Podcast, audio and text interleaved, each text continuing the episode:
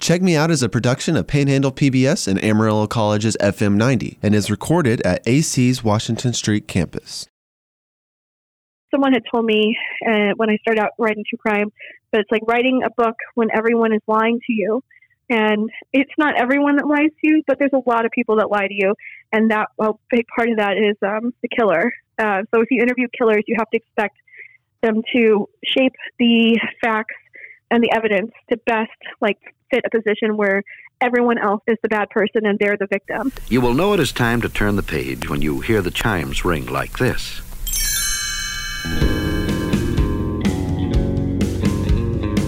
Welcome to Check Me Out, a podcast for book lovers. I'm Amy Hart. This episode, we're going off the page with New York Times bestselling author Shanna Hogan. She has appeared on Dateline NBC, ABC's 2020, CNN's Anderson Cooper 360, Inside Edition, Oxygen's Snapped, Jane Velez Mitchell, and HLN's Dr. Drew on Call just to name a few. Uh, she was awarded the 2009 Journalist of the Year by the Arizona Press Club and the 2011 Journalist of the Year by the Arizona Newspaper Association. Her latest book, Secrets of a Marine's Wife, a true story of marriage, obsession, and murder, is out now. It is my pleasure to introduce the lovely Shanna Hogan. How are you? Great. Thanks for having me. I'm excited to be with you. I want to talk to you about writing. Uh, we are featuring writers as part of our podcast this season, and it's something we just we we love talking to authors and you know kind of picking your brain a little bit. First off, I'd like to say uh, you have ties to the Amarillo area, correct? Absolutely. My entire family lives in Amarillo, and I used to visit there the entire summer, every summer when I was growing up until uh, like around 16 or so. And then I, then I stopped, but it was something that was really a big part of my childhood growing up. And I actually used to work with your aunt. I met her. I mean, I had been working with her, but then I didn't realize the tie to you until the Jodi Arias trial. And I was obsessively watching the trial every single day. Just happened to see you on TV every single night. So uh, she said, You've probably seen my niece. She's been uh, on Dr. Drew. And, and I was like, Who is it? Well, Shanna Hogan. And then all clicked into place that her last name was also Hogan. It's been a really cool experience, like getting to know you. We're kind of social media buddies. So that's it's always fun to finally, you know, get to talk to somebody. So the reason why I wanted to have you on mainly uh, is because I am a huge fan of your books. So I wanted to talk about uh, the novels that you have written. You do true crime. I mean, is, is that what you call it? It's just true crime. Yeah, you know, it's not actually called novels; they're called books because it's not um, fiction, actually. So it's all true. Like every detail I write about is true which is an interesting part of the writing process. Like when you talk to other authors who are making stuff up in their minds, I'm completely relying on the facts and like what happened to put together a narrative that actually becomes an entertaining read. You have written four books. I just want to tell you, I've read all of these. I have equally loved all of them. Uh, I oh, think wow. I really did. I, I've loved every single one of them. Uh, the latest book that you just wrote, I flew through that thing in just a couple of days. I couldn't put oh it down. Gosh they read like a, a mystery novel. So if you, you know, if you're kind of like, I know some people are leery of reading true crime because it might be too gruesome or something like that, but you do a great job of being very respectful of the victim of the crime. I think they're just so fascinating to read, but you you are a very very good writer. Thank you so much. That means a ton to me. And you know, I work really hard at being um, at, at the writing process. A lot of true crime books you know, the genre got watered down for a little while because there were some books in the genre that were not really well written and they would just, you know, read like a newspaper article or, you know, include trial transcripts. And I tried to take that and, um, you know, some of my favorite authors like Ann Rule and Kathryn Casey, who's in Texas, who covers Texas cases, and, you know, focus on the writing style and presenting these as they unfold to the reader like a novel would. You know, capturing all those details and the sadness and stuff from the family members that I talk to, but still making it captivating for readers. So I really appreciate that, that it's actually coming through. How do you decide what story you're going to chase after? Is it just a feeling that you have? Sometimes. This last one was just a feeling. I had just finished my third book on um, this Utah case with this Dr. Martin MacNeill who had drowned, uh, drugged his, his wife, convinced her to get plastic surgery, drugged her with medication, and drowned her in the bathtub. And then um, I was just finishing up that book, and I heard from I heard about the case of Erin Corwin missing in 29 Palms, California. She lived on the Marine base with her husband John. She had gone out uh, to scout locations for an upcoming trip with her mom to Joshua Tree National Park, and never came back. And I just started following the case as I, you know, I'm kind of a news junkie. I keep these alerts on my phone and, you know, following it and hoping she would be found. And just as the twists and turns kept rolling into the story, I was like, this is a book and this should be a book. And I wanted to be the one who wrote it. But in other cases, um, like my fifth book is something that was been assigned to me um, by my publisher that they hire me to do. So sometimes it's I'm picking cases, and sometimes it's my publisher saying, "Hey, I think this would be a good case for Shanna to write." So I've picked three of my books, and and two of them have been assigned to me. Obviously, we kind of touched on Jodi Arias. That's, I mean, I know that was a, a huge book for you, but you were at the trial pretty much the entire yeah. time, correct? I spent five months in the courtroom with the, the other producers. It was such a surreal experience, um, you know, covering that case. I'd written about it for like two years before it went to trial. And because I had done such pre reporting on it and had written articles on it, I got a lot of contacts from the other media outlets that had been there to attend the trial. So that's how I ended up being kind of pre promoting the book on all these different shows that were covering it because they didn't send, a lot of them didn't send a local correspondent. Instead, they would send me or they would have me in the courtroom and then giving my thoughts on the trial after. So it was really fascinating watching, you know, the case unfold over the over five months I remember very clearly being in the courtroom with the producers and some, you know, writers and television reporters on one side of the courtroom, on the other, and right, we're right in front of the row with with Travis's family, his sister, and um, you know his his his close friends, and then right on the other side of the courtroom is Jodi, and behind her is uh, first few rows were her mom and her aunt and a couple family members and then mm. just rows and rows of people who had lined up outside the courtroom, you know, since midnight, hoping to get a glimpse of of Jodi and just to sit in the courtroom for a few minutes. It was such a phenomenon. By the end of the trial, the day that it was announced the verdict, I I pulled up to the courtroom and you know started to walk in, and it was like the O.J. Simpson or Michael Jackson verdict, where outside the courtroom, just so many people like standing around, cameras everywhere, and it was just a very, like I said, surreal experience to be part of that.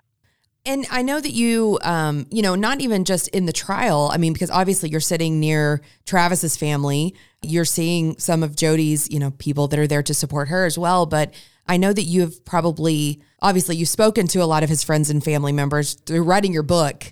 Can you talk a little bit about, you know, their, I mean, I, I don't know what it's like to go through a five month trial uh, after mm-hmm. losing somebody I love. You know, uh, were they? Did the did the trial make them feel better? Does it help them in any way? I mean, is it just exhausting to go through? I think that's what that's more than anything. It's exhausting. You know, it's also really uncomfortable, especially in the beginning.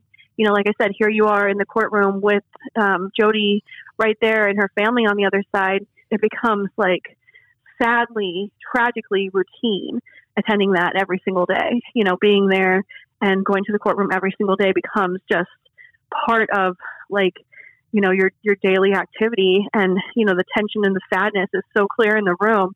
But um, it, it you know the whole um, formulaic nature of a trial ends up overwhelming the situation and it just kind of becomes like you know let's get through this.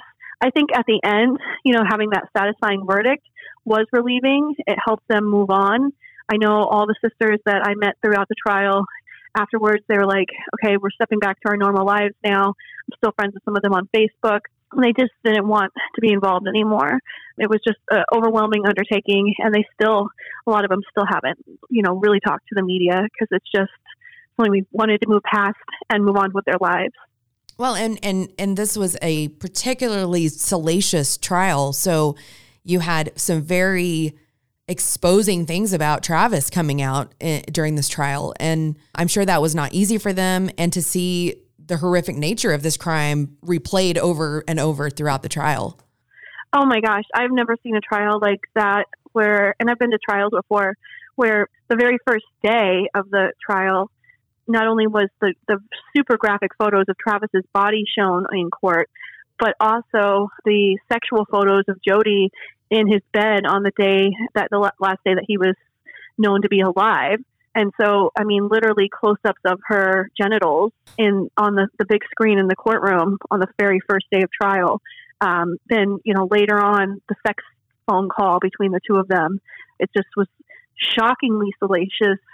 And, you know, I didn't even, getting into it and, and uh, signing up to write the book, I did not know it would have the, so much like that involved.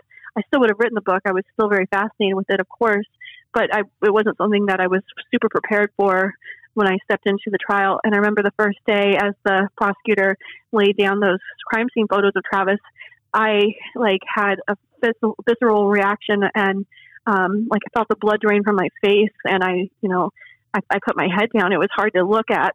So it was emotional. It was intense. And, you know, like you said, for those, all those parts of it, there were witnesses who were prepared, who had been prepared for by the prosecutor, Juan Martinez. And then there were some times when he used their naivety on the stand as a, a point of, of effect in the trial. I know his ex girlfriend, who was a virgin, the prosecutor at one point um, was using photos and like, this is the way you remember Travis. And then, is this the way you remember Travis? Mm. And slapped down those photos.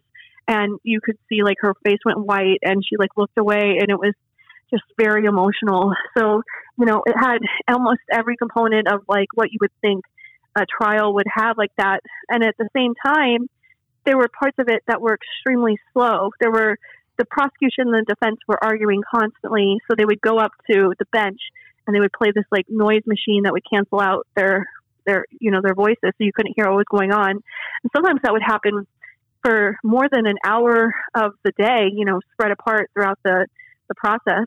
So there, you know, as as crazy as it was, it was still you know a procedural thing and so it was like juxtaposing all those sensational moments that are still captured in my brain with all the times we were just sitting there, um, you know, waiting for them to resume questioning.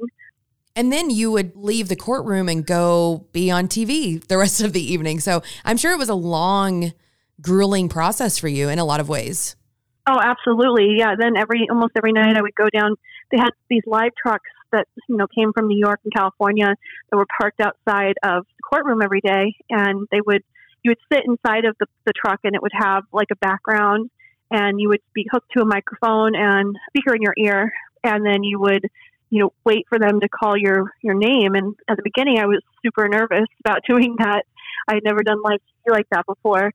Can't see what's going on on the show, but you can hear it, and so I would wait for them to say, Shanna Hogan, you know, author of Picture Perfect, what's your take on X, Y, or Z? And I would, um, I joked that I, I did TV like I played sports in high school, which is I sat there and waited for the ball to come to me and hoped it won it. uh, I like, I kind of just didn't want it to have, you know, be called out sometimes, but you know, I, I got better at it as I went along and um, became smoother, and that's helped me today because I have to do a lot more TV stuff today with other you know books and stuff like that so i've improved. So every day not only was i doing that i was taking notes throughout the entire trial and then i was working on the book sometimes during the lunch portion or during the trial and then i was doing tv after the trial ended for the day and then i was going home and writing the stuff i had taken from notes into scenes in the book so i had finished the book turned it in two weeks after the trial ended and it went to print. Um, there's a, like a pretty lengthy editing process that they that they zoomed up for my my book uh, because it became such a big trial, and so it was released like four or five months after the trial ended, I think. Um, and but it, it was something that like I had already written all the background of, so I was writing the rest of it while I was you know in the courtroom and and at home at night. So it, it was a, a very consuming five months I was still trying to work a regular job at that point, but um, that wasn't really working out very much. Wow. Wow. So it sounds like a very stressful time for you. Absolutely. Um, but it was, you know, journalistically, it was exciting um, in retrospect. And, uh, you know, it felt like I was doing something meaningful and something that a lot of people would read. And so I was really proud of the book I finished afterwards. Did you originally start out with the idea that you would I mean, were you just did you just start out as a journalist and writing articles and things like that? Did you foresee that you were going to write books? Uh, I actually always wanted to write books. Um, when I when I was in college and I decided to get into journalism, it was because I wanted to eventually write books, and I thought I wasn't good enough of a writer then. And how would I become a better writer? I would need to write every single day. And so um, I got into journalism writing articles with the intention of doing that for several years and going, trying to eventually write books. I thought the author lifestyle was like the greatest lifestyle, and it, it is actually. It's pretty great. And uh, I wanted to cover things. I, when I was in college, I liked. Um, I didn't like TV journalism as much because you only got to scratch the surface on a lot of stuff. And I wanted to be the one who covered the full story from beginning to end. So I knew I wanted to write books, but I had no idea I would ever write true crime. I um, I thought that I would, you know, write articles for a while and then find, and then maybe, you know, go into writing novels or fiction or something like that. And then true crime kind of fell into my lap.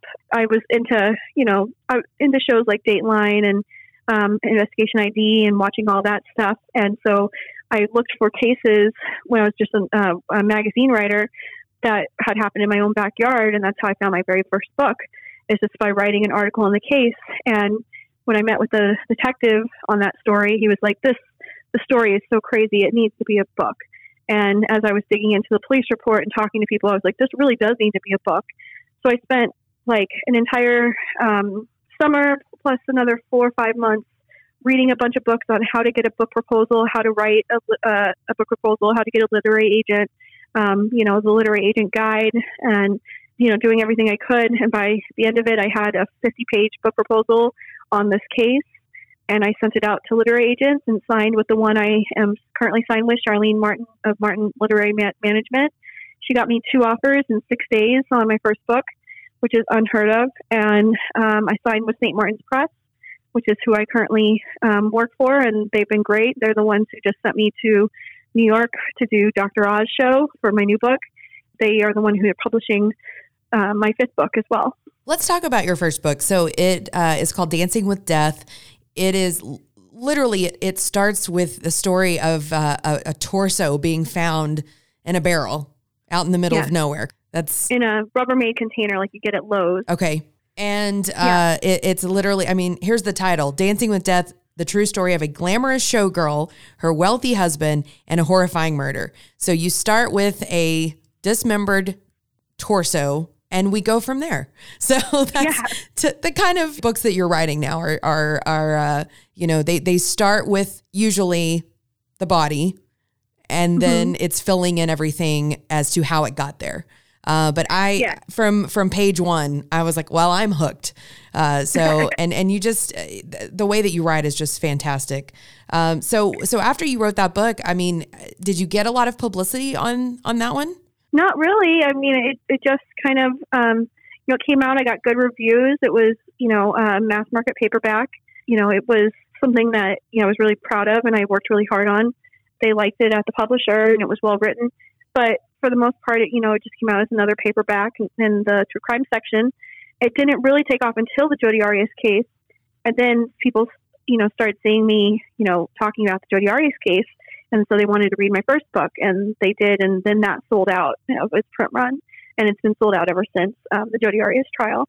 So you can only get it um, a used copy or at the library or on Kindle, but yeah, it's been sold out for quite a while. And then after that, and after Jodi Arias, my book started getting put into hardback, and so then I got a lot more publicity. I want to kind of circle back to, uh, you know, Jodi's case, and I know one person that you have been kind of, you know, vocal about, I guess, on social media that you have sang his praises where a lot of people are like, why are oh, yeah. you talking about this person? Uh, is Kirk Nurmi, who was actually Jodi's lawyer during the trial.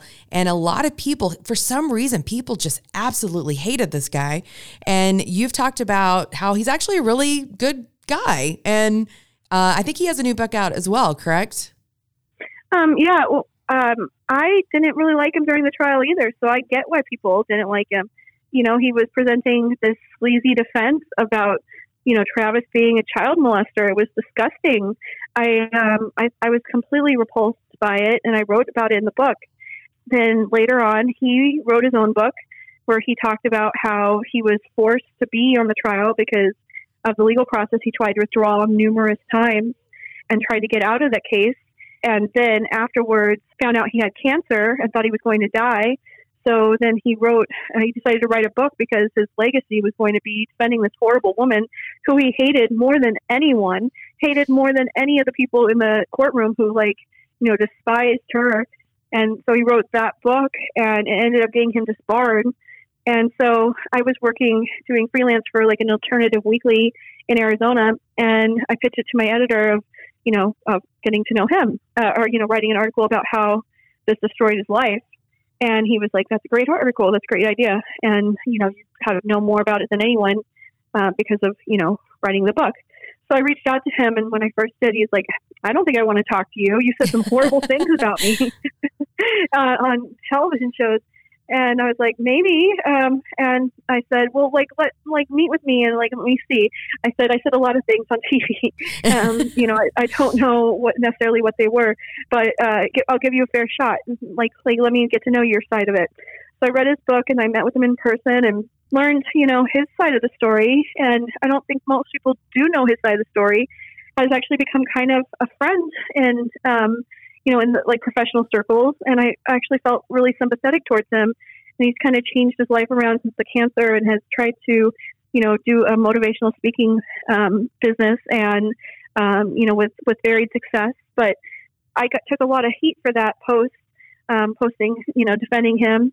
Uh, but I decided to leave it. I asked him if he wanted me to leave it up because it was getting such na- negative feedback. But um, he said, I think it's doing more good than bad. And so I decided I would take any of the negative heat and you know the lost followers and then keep it up because I got to know the real guy and he's not what people think he is, and I'm not just going to go with the with the mass, the crowd, and you know rail against the person who I who I objectively didn't know anything about when I said maybe bad things about, and you know uh, have found out that that's not necessarily true. So as a person who watched the trial almost every day, I I'm absolutely in that boat of my goodness, he was just a terrible. He's a Saul Goodman type, you know, defender mm-hmm. and after I read your post, I was very intrigued. I'm absolutely going to read his book. I would love to give him a chance. I think, um, you know, I do think he was caught in a bad situation, and I think sometimes you you're trying to just do your job and do the best that you can. It doesn't mean that you yourself are a bad person. Um, I think he was just caught up in it, and I would love to read his book. Yeah, you know, I think that um, defense attorneys are like put. I mean, I, you know, his his female defense attorney didn't take as much heat as he did for that defense, and it wasn't him coming up with that defense. You actually do have to, you know, let your client speak about what you know their side of the story is. The same thing just happened in my latest book. I, you know, um, with the Secrets of Marine's Wife, the defense attorney, um, he wasn't necessarily as passionate about defending his client, or you know, because he wasn't he, up for the death penalty. But Jodi Arias was, and so Kirk Nurmi's only um, thing was that he was going to save her life. He doesn't believe in the death penalty. He was going to try and save her life, and by putting on the defense that she wanted, even though he thought it would turn off the jury and it would be distasteful. And so, you know, he let her pursue her defense, and it did come across as very slimy and sleazy. And I felt the same way during the trial. Um, but afterwards, learning that he hated Jodi more than anyone and um, felt like in this impossible position and just a normal nice guy who lives in you know um, east valley arizona with his wife and his two chihuahuas and running marathons and just trying to be a better person um, you know i feel like i feel like some people should give him the benefit of the doubt one of the things i want to know about i know that when you're writing these books you obviously interview the victim's friends and family you usually interview uh, people associated with the murderer as well. Sometimes the murderer themselves. Did you talk to Jodi? Did you interview her? I did not interview Jodi personally, but I had communicated with her in prison. Um, you know, I wanted to early on. Um, she had done these media interviews, and I was hoping to get one. You know, I interviewed my first killer in my first book, and it was, um, you know, I think it really enhanced the book and gave her her perspective. And um, and so I, w- I reached out to Jodi early on and started sending her postcards telling her I was going to write the book. and she asked for a copy of my first book. I sent that to her, and knowing that that would probably doom my chances because I was not very nice to the killer in my first book after she opened up to me.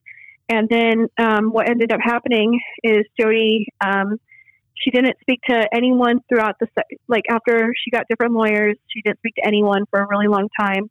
And then um, during the trial, when the publicity blew up, everyone wanted to talk to her. And at the end, Sheriff Joe um, Arpaio of the Maricopa County Jail System, he um, permitted her to do like a one day thing where she could interview for five to 10 minutes with different media outlets. And then he cut off all interviews, and then she went to the state prison where media interviews are no longer allowed. So there was a small window, and she had spoke on the stand for 18 days. For I had 100,000 words worth of notes um, on just her interview on her days on the stand. And so I felt like I I accurately portrayed her side of the story, and that wasn't going to get much from a five minute interview. So I didn't end up interviewing with her personally, but I know she has read my book. And did you get any feedback on that from her? No, I just heard from her, um, a new lawyer, that you know she disputes uh, she disputes some things, but thought I gave her a fair shake, I guess. Which is to be expected from her. Yeah, from a killer. Yeah. Um, and so for those of us that work in an office and and have like you know these very vanilla jobs, what is it like to interview someone that's killed someone and has been convicted of killing someone? It's really scary in the beginning. Um, and I've it, I've gone on to interview lots of other killers that I haven't written books about, um, including the baseline serial killer in Arizona who had killed nine people, who holds the record for killing the most amount of people as a serial killer in Arizona. And I sat in a cell with him for like six hours, interviewing him personally. And then I interviewed Marjorie Orbin for my first book, and um, you know, always I'm hoping to get the killer to talk. Um, but you know, it's up to them. And so uh, it's scary. It's um, exciting as a journalist to be in there. You always find it always takes a different turn than you would think it would take.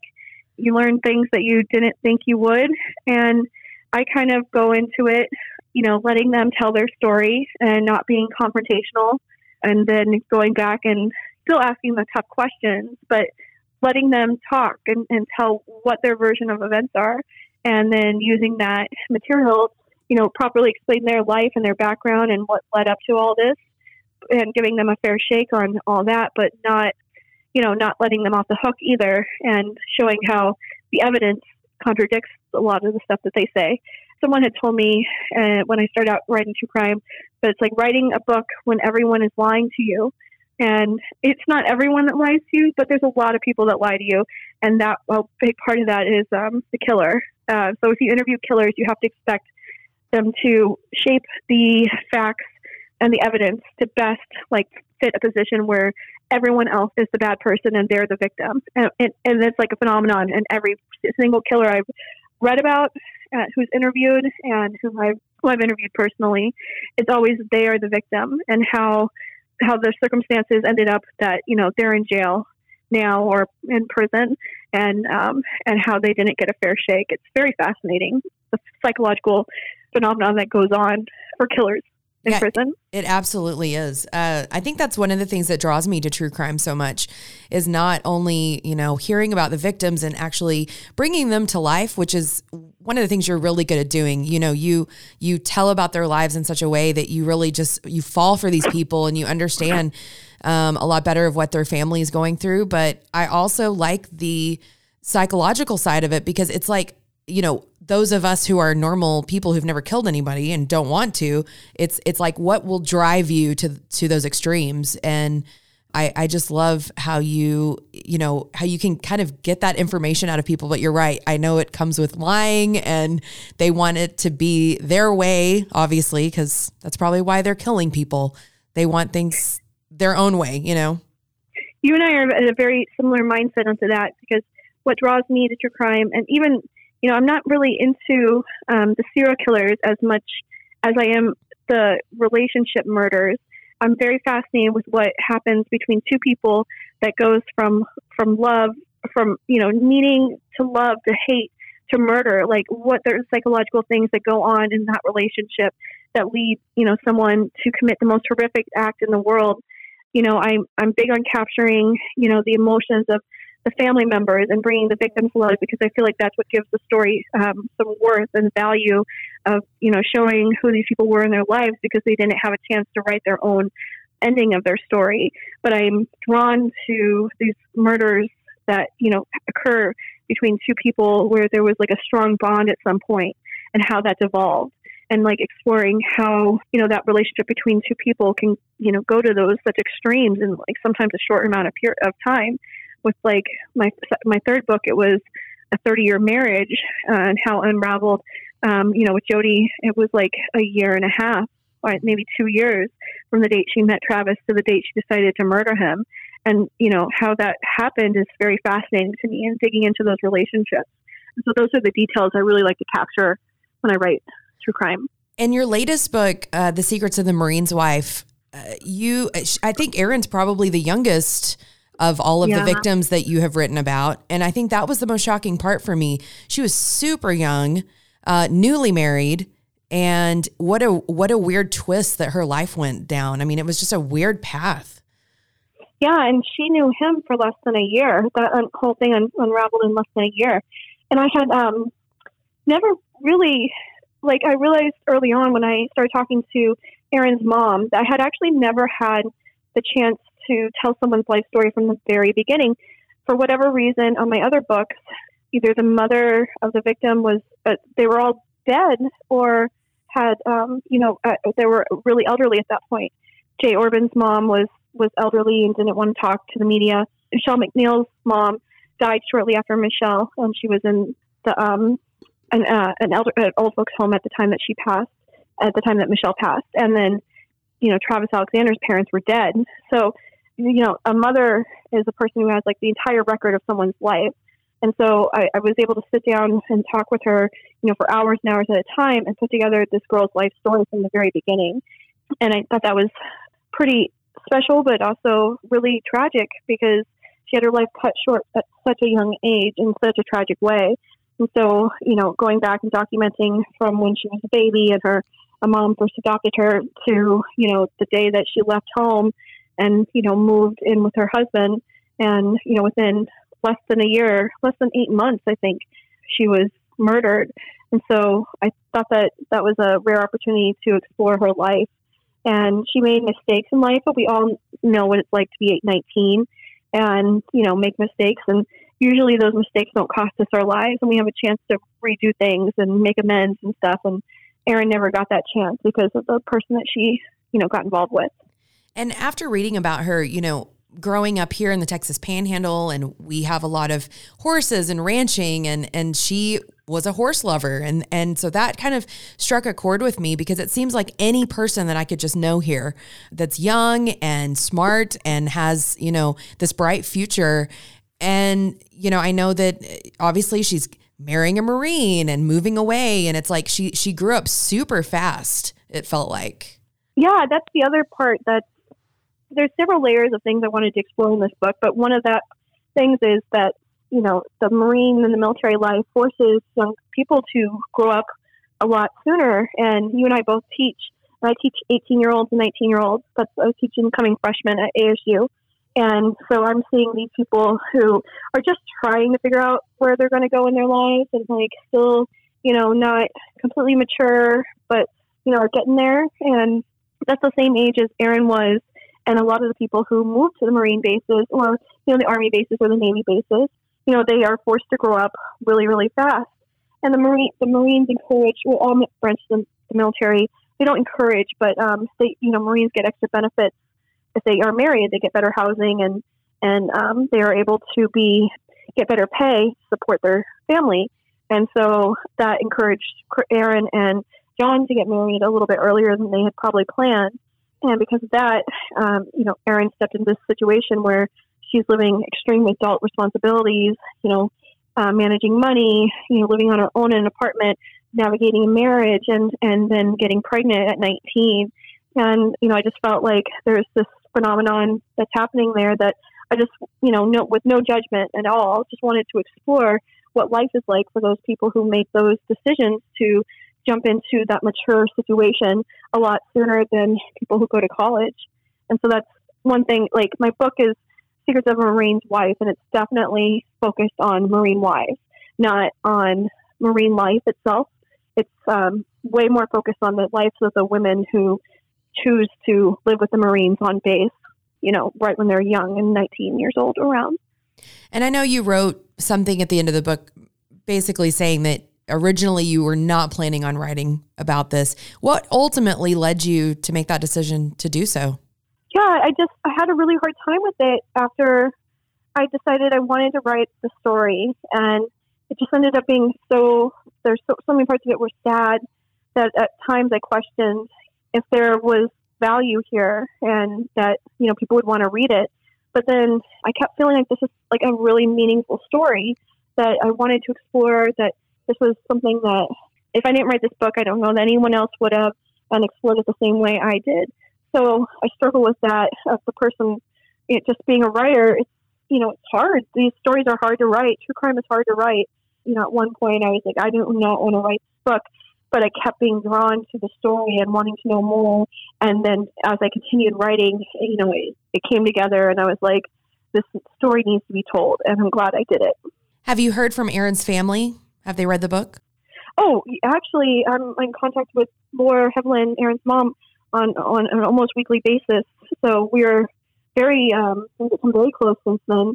And uh, yeah, not only has she read the book, she promotes it online for me and has been a very big supporter. She read an early copy, which I never do um, because I just felt such a strong connection with her.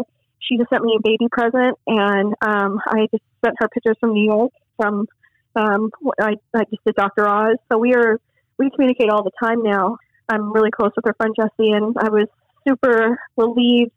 That's another reason I'm proud of the book because her family was so supportive of the book, and um, her mom says like I, I I don't want to put words into her mouth, but she says she's very thankful to God that I'm the one who came around to being the one who wrote the book because I did it with with such respect for her and such empathy for Erin.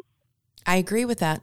I really, uh, I, I love the book. I, I oh, loved every second of it. So, so, and, and you just brought up that you're, you're pregnant. This is your first yes. child, correct? Yes. And how does that, I don't, I don't know the correct way to say this. It doesn't sound awful, but being a true crime writer, you have a very real view of the world. How is that affecting yeah. you being a new mother? Yeah, my baby's doing things. Um, so I'm not. Um, uh, yeah, uh, it really does. I I do have. Uh, I don't know that I wouldn't though if I didn't write true crime because I'm just such a knowledge junkie anyway, and I would have looked up all this stuff anyway. In some ways, it makes you worry more because you know the realities of things, and you know like percentages of like you know the tragedies that can happen and all that stuff. Uh, in other ways, like I'm you know, it's something that like I separate from my own life the same way that lawyers and police officers and detectives and stuff have to do on a daily basis. So I keep it pretty separate, and um, you know, it's something that I'm sure will influence my writing, but um, you know, at the same time, I'll always keep that like distance. And people tell me all the time I don't when they meet me that wow, you don't seem like a true crime author or a true crime writer, or you know, and I'm like, what did you expect? you know, someone that's all like wearing black and all morbid, and yeah. I'm really actually kind of a bubbly, happy person in real life, and so, um, you know, I, I keep my own, you know, personality and stuff separate from um, what I do. If someone is wanting to maybe start writing, not true crime or not, do you have any advice for people that maybe want to, you know, publish that great idea that they've had for all of these years? Yeah, um, and I help out a lot of people. I've a lot of people who have wanted to write true crime or other types of books. I didn't have anyone to go to when I wanted to write, so I, you know, said to myself, if anyone, you know, comes to me after I'm successful, I will help them navigate it. I would say learn that this is a book business. You know, if you write a book and it could be the greatest book in the world, and no one reads it, it's like you're writing in your diary. So, you know, you have to like look at it from, you have to understand the publishing world and like what the types of books they publish. Um, I purposely got into true crime the way I did because it's easier to get published in nonfiction than fiction. And I wanted to get my foot in the door um, any way I could. And so I still might eventually publish fiction. That's, you know, something that's on my bucket list. But I knew you know, I needed to, you know, get myself known in the writing world first. And so know, learn about the specifics of the business, what types of books they publish, read about how, you know, to get a book deal, and then just write too. Like, you know, uh, so many people, I think it's like a really high percentage of 80 or 90% of people who intend to write a book never actually finish writing that book. Just write. You know, you can always edit it later. Just start writing, putting your thoughts on the page, and, you know, going through it and you know, if you can do that, you can always fix it later, but it's much easier to work with what's on the page than it is to um, look at a blank page and feel like, I want to write this book. So just get to writing. I respect anyone who takes the time and finishes a book. And so I just would tell them to work on it every single day, set, you know, set a schedule and be committed to it. How it's very rewarding when you finish. Well, yeah, I'm sure. I, I have no doubt. I have a first draft, and that's as far as I've gotten. But uh, that's great, great advice on on all levels. How much amount of research goes into doing true crime? Oh man, that's that's a big, big part of it.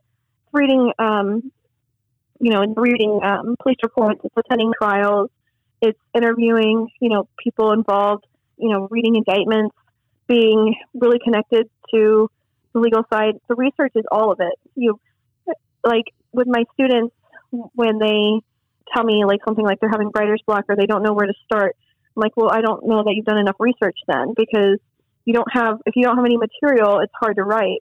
But if you've done your research, then it's easy to start. And so the research is, is all of it and all the funda- fundamentals and the background of it. I would probably spend a couple years on each book, maybe less on some, more on others. But I I spent a good you know six months researching, and I write at the same time, but um, worth of time.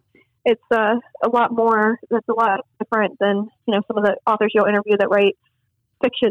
You know they can come up with an outline and, and do it from their head. I can't do anything until the material's been released and I know the facts. And so that's all ties into the research part.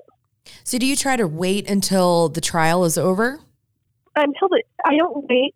I write as it all comes out, uh, and but I don't want books published before the trial's over. So they're all, you know, if they were published before the trial's over, they'd have a very short shelf life because new information would come about and it would make, you know, there wouldn't be an ending. The reason I like true crime is because it has a beginning, you know, the finding of the body to digging into the background of the, the people, what brought them together, what led to the day of the murder, to the arrest, and finally the trial. And that's like the conclusive ending uh, to the story. So I wouldn't want to publish a, a book before the trial ended because it wouldn't be complete and it wouldn't share the whole story.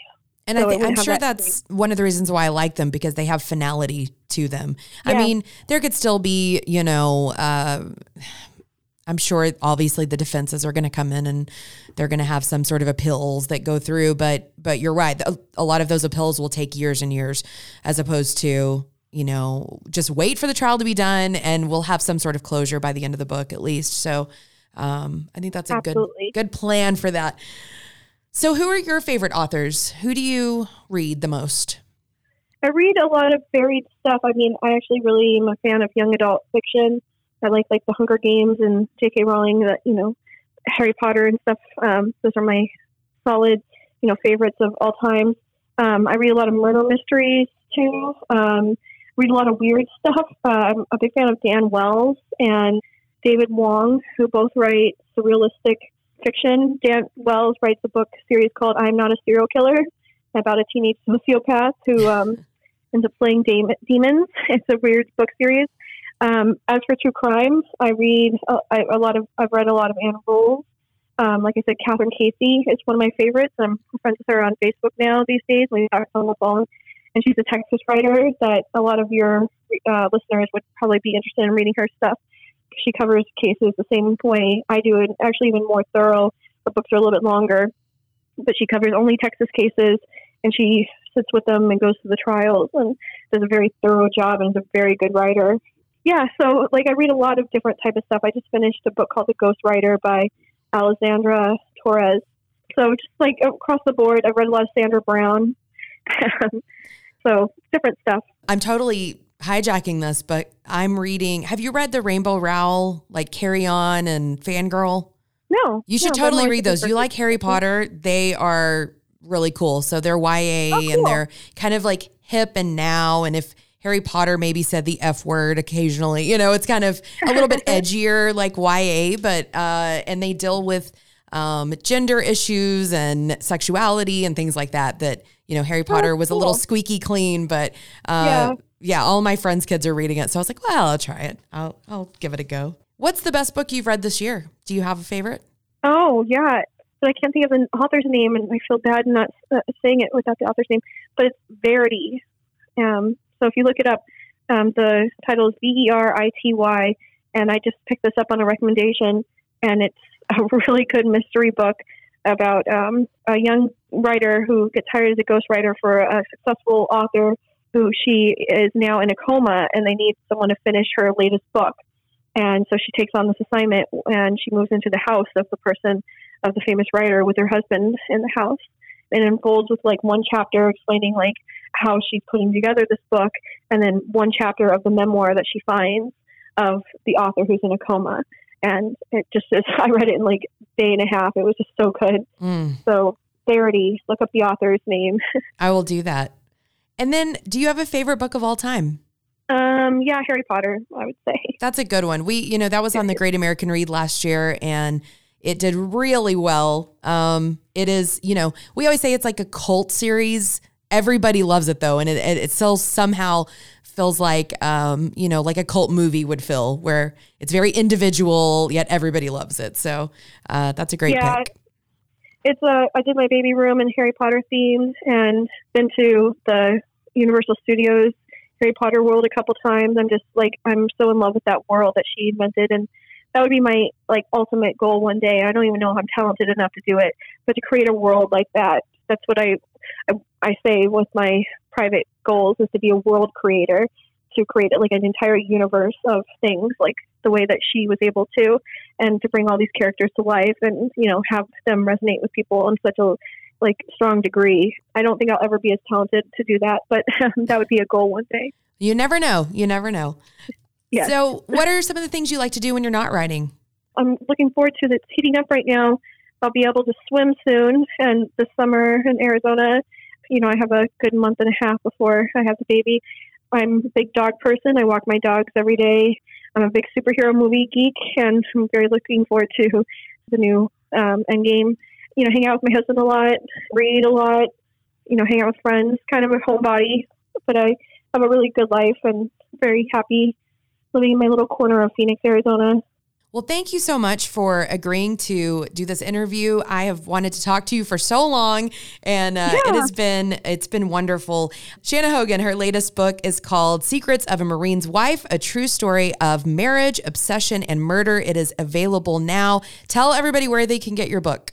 Yeah, it's available on Amazon, um, anywhere books are sold, Barnes and Noble. Check it out wherever it's um, sale right now on Amazon. It's available in audio, um, uh, an audio book. It's available currently in hardcover. In the fall, it will be available in paperback as well. So check it out and um, let me know what you think. Awesome, Shanna. Thank you so much. Thank you. Check Me Out is recorded in the FM90 studios on the Washington Street campus of Amarillo College. Special thanks to Scotty Vanderford, Colin Lutz, and Stevie Brashears who designed our really cool logo. Also, a huge thanks to the Mag 7 for providing all of our music. Make sure you hit subscribe wherever you may be listening.